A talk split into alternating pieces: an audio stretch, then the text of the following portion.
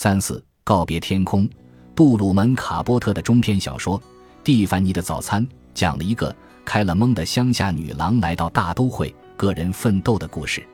霍利·格莱特利年幼时丧失了亲人，和弟弟逃荒求食到道克的农庄，为道克所收留。道克是一个憨厚朴实的庄稼汉，妻子早逝，留下一群孩子，家里无人照应，生活一塌糊涂。过了不久，年方十三岁的霍利就给道克做了老婆，当了那些比他还大的孩子的妈妈。农庄里的生活艰苦、原始，没有交际，没有娱乐，这些对于道克是再正常不过。但霍利天性里却有着一些不同的东西，比如说，婚后他唯一的消遣。也是他与众不同的地方，是爱看电影杂志。电影杂志为他提供了外面世界的信息。他开始心情郁闷，喜欢一个人出去乱走，其结果是越走越远。终于有一天，他一去不归，从此再无消息。那时他才十五岁。霍利只身闯入纽约，在演艺界和社交圈子里混，多年下来，混出了不大不小的名头。群下有一大帮仰慕者，享受他的美貌。供给他上流社会的生活，这些人中既有大亨，也有骗子，更有黑社会的人物。自是有些小聪明的霍利，以为他可以从容周旋其中，永远过这种无忧无虑的声色犬马的日子。岂料无意间充当了黑帮大佬的传信密使，成了警方抓捕的罪犯。霍利无奈，只得借保释之机，仓皇逃往南美。霍利在名利场中终有厌倦的一天，当他企图为自己寻找一个安定的归宿时，才发现从前的海誓山盟全部作数。他去南美的机票就是一个已决定要娶她，却在最后关头变卦的有情郎留下的。那原本是两人预备双栖双飞的。卡波特小说的叙述者是个与霍利为邻的作家，他和霍利始终保持在亲密朋友的关系上。小说结尾。作家在一个风雨之夕送霍利到机场，那时他十分清楚，霍利的梦已经做到了头，没有人再能够挽救他了。他心中对霍利的那点隐约的爱，变成了此后岁月中同样隐约的叹息。然而，霍利的故事没有完。三十年代与海明威齐名的斯格特·菲茨杰拉德被誉为爵士乐时代的桂冠诗人，他的作品最集中地描写了。美国梦的缤纷绚丽和这个激动了千万人的梦想的幻灭。我大学刚毕业时学英文，而偶然读到他的一个中篇《富家少爷》。透过表面的热闹，那种深入骨髓的凄凉感让我惆怅不已。有了这个底子，后来读他的《了不起的盖茨比》，心里就淡然多了。我不知道美国人当年一窝蜂的争阅此书。以及更一窝蜂的涌向电影院争看由初出闺门的米娅·法罗主演的同名影片，究竟是什么感觉？他们津津乐道的究竟是灯红酒绿下的衣香鬓影，还是酒醒人散后的空虚寂寥？菲茨杰拉德1896年出生于明尼苏达的圣保罗，就学于普林斯顿大学，之后参军服役。服役期间爱上一位富家小姐泽尔达。因为贫富太悬殊，很遇到一些波折，给了他极大的刺激。菲茨杰拉德于是发奋写作，终因长篇小说《天堂的这一边》一举成名，和泽尔达的婚事也水到渠成。婚后，菲茨杰拉德夫妇生活阔绰，纵情享受，常常宾客盈门，觥筹交错，并常年侨居欧洲。但由于挥霍无度，终至入不敷出。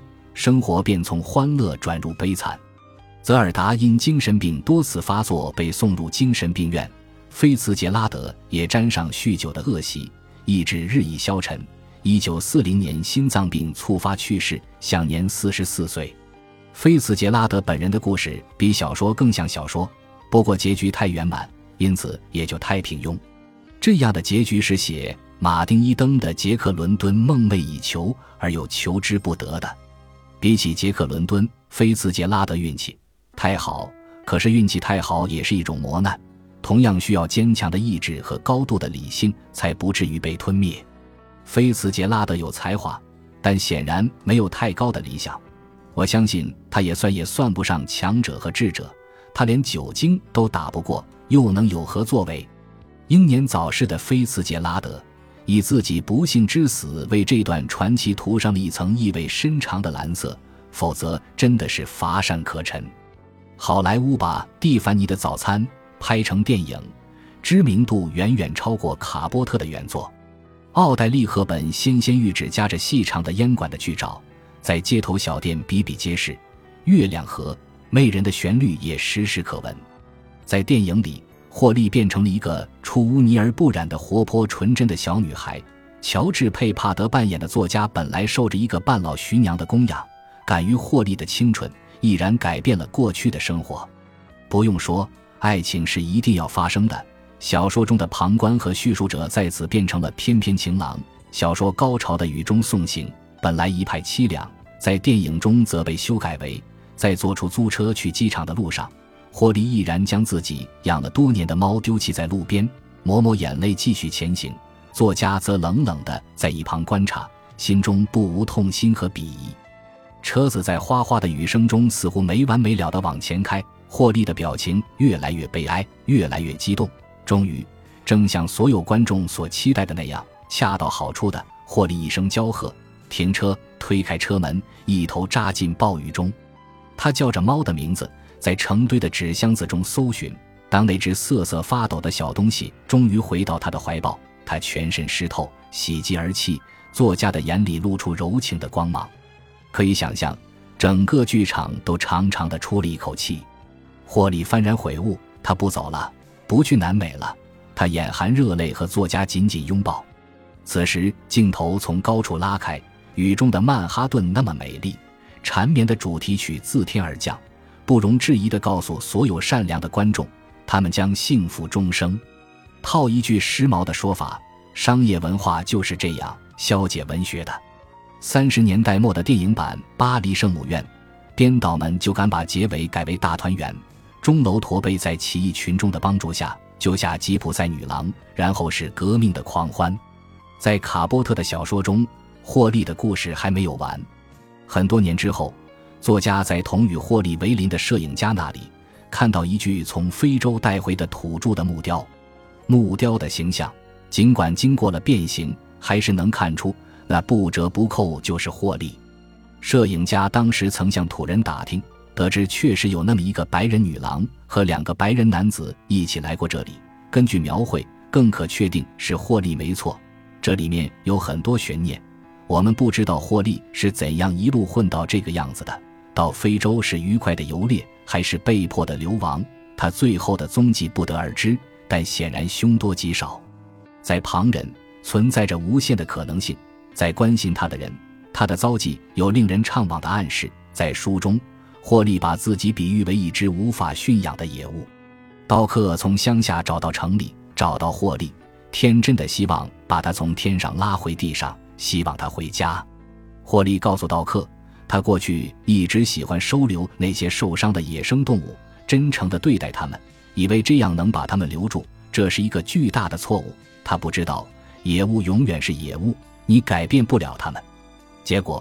每一次，他倾注了无数心力救助的野物，比如一只鹰，在养好了伤之后，最终都会离开它，飞上天空。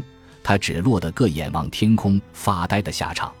至于天上，霍利在为道客送行、举杯为他祝福时是这么说的：“好运气，最亲爱的道客，相信我的话，抬头仰望一下天空是不错，但最好不要置身其中。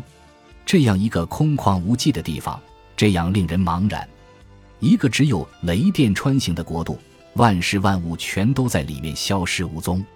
二零零一年一月四日，本集播放完毕，感谢您的收听，喜欢请订阅加关注，主页有更多精彩内容。